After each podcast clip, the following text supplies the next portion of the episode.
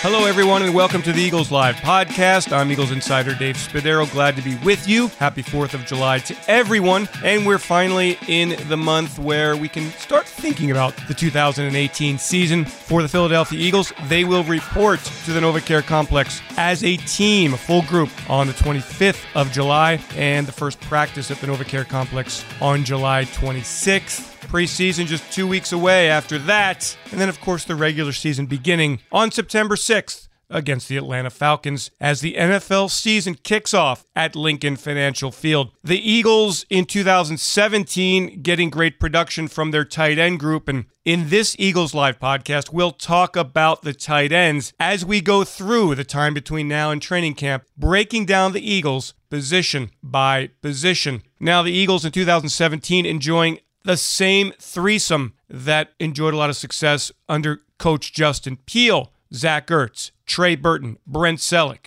One, a wide receiver playing the tight end position. That's Zach Ertz. Two, a man who in college was a jack of all trades who made himself into a tight end and a key player on special teams. That is Trey Burton. And then the third tight end, Brent Celek, a veteran of the Eagles and the league, used primarily as a blocker in 2017. That group of three worked extremely well together. Familiarity, understanding the system, understanding each other, and the Eagles coaching staff knowing how to use all three of those players. Well, the dynamic has changed in 2018. The Eagles releasing Celek and the Eagles seeing Burton sign as an unrestricted free agent in Chicago. So Burton's 23 receptions gone. Celek's veteran leadership and blocking and some key receptions in his career with the Eagles also gone. So the Eagles have a new look at the tight end position. So to begin this Eagles Live podcast, let's go one on one with Eagles tight ends coach Justin Peelle, who's done a terrific job with the team. Originally joined the Eagles when Chip Kelly was the head coach in 2013.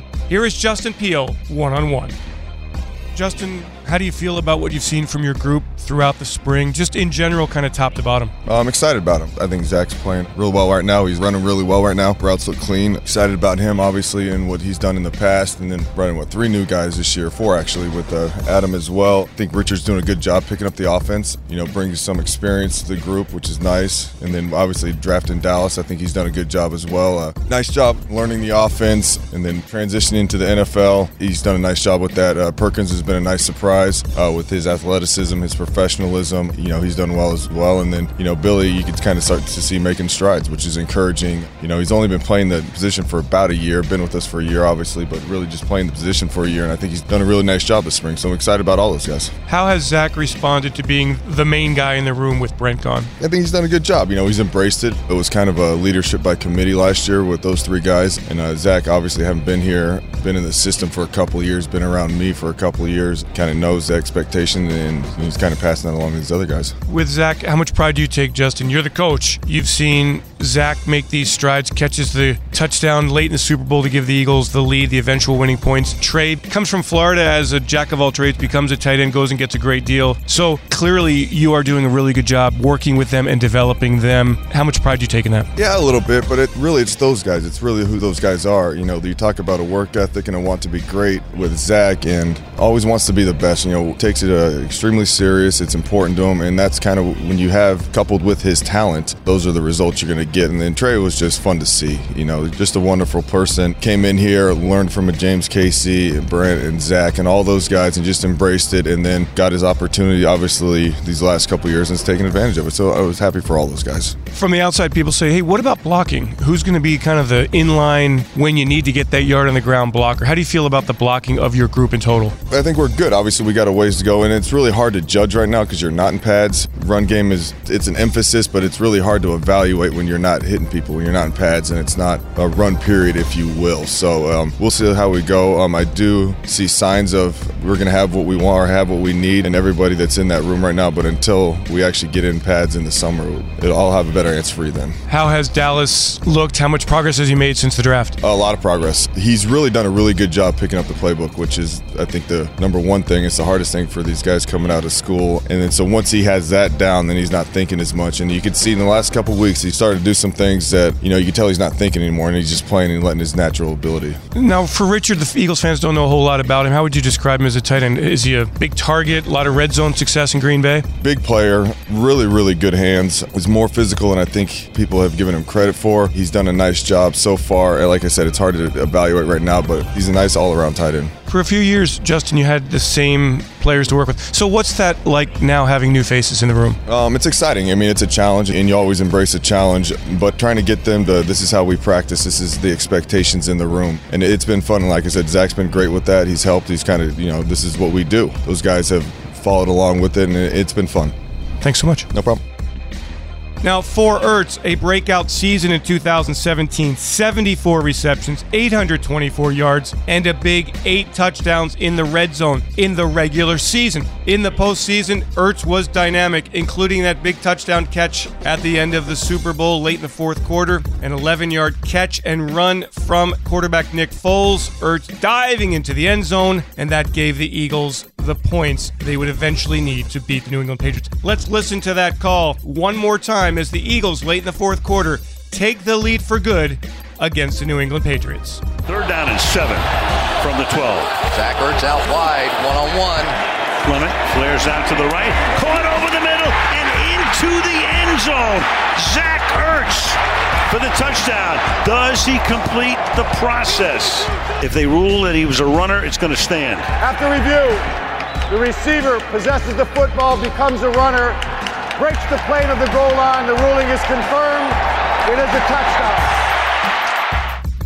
As for Ertz, he understands the dynamic has changed in the tight end room. He's got to be more of a leader now, and he's got to work with newcomer Richard Rodgers, a veteran who played in Green Bay the last four seasons, as well as Dallas Goedert, the team's first pick, 49th overall in the 2018 draft. Here is Zach Ertz in the locker room talking about working with Burton last year and potentially working with Goedert in 2018. Last year it was kind of Trey was more the receiver and I was more the blocking tight end when we were on the field together. And with Brent it was kind of the opposite. I was kind of the more receiver where Brent was kind of the blocker. With the both of us, really surprised how well Richard's been playing too. Both of those guys can do both. They're not lacking really in one aspect or the other, so we'll be able to kind of interchange us more so. Now I'm kind of moving around maybe a little more. If it's me and Trey, I'm always kind of the blocking in hand guy, whereas with Celek it was kind of the opposite. I'm excited to see how it grows. We haven't had a lot of time emphasized into that because we don't want to throw everything at those other two guys because they're just getting here. So it'll be something that will grow in camp, and we'll have to prove that when we go out there in training camp that this is something that we can rely on on third down. It's not something that the coaches are just going to throw out there and be like, all right, let's see how this goes. We're going to have to go out there, make plays, when our numbers called, not only as tight ends but as an offense. They knew they went nickel every time. Early in the year it was base, and then after game three it was all nickel. If they stayed in base and put the linebacker on Mir Trey, they knew that it wasn't going to work out well for them. So I'd say like 75, 80% of the time, the team just went nickel to us. As for Goedert, the South Dakota State product, extremely productive in college, smooth transition so far into the Eagles offense. I had a chance to talk to him during the team's mandatory minicamp in June. This is what Dallas Goedert had to say about becoming an NFL tight end with the Philadelphia Eagles. How's the spring gone for you, Dallas? Kind of compare yourself now to where you were days one, two, three. It's going great so far. From the first three days of rookie minicamp, you know, the game has slowed down quite a bit, starting to get more comfortable in the offense and uh, just kind of the way the tight ends are supposed to do things around here. So just kind of excited to keep moving forward and uh, get rolling into training camp. Does it still seem like a foreign language? Not so much. It's starting to make a lot more sense. All the words mean something now. So I really enjoy that. I like knowing what I'm supposed to be doing out there. So it's been really good. Was there a learning curve just from a tempo standpoint? Yeah, there was a learning curve. It's the NFL. Players are faster. Practice tempo's a little bit faster. So there was a little bit of learning curve, but I feel like I'm fitting in. And that will do it for this Eagles Live podcast. I'm Eagles Insider Dave Spadaro. Thanks to Brian Thomas for putting everything together, and thanks to you for joining in during your holiday week as the Eagles closer and closer to the 2018 season. Thanks so much, everyone. Have yourselves a great Eagles day, and fly, Eagles, fly. E A G L E S Eagles!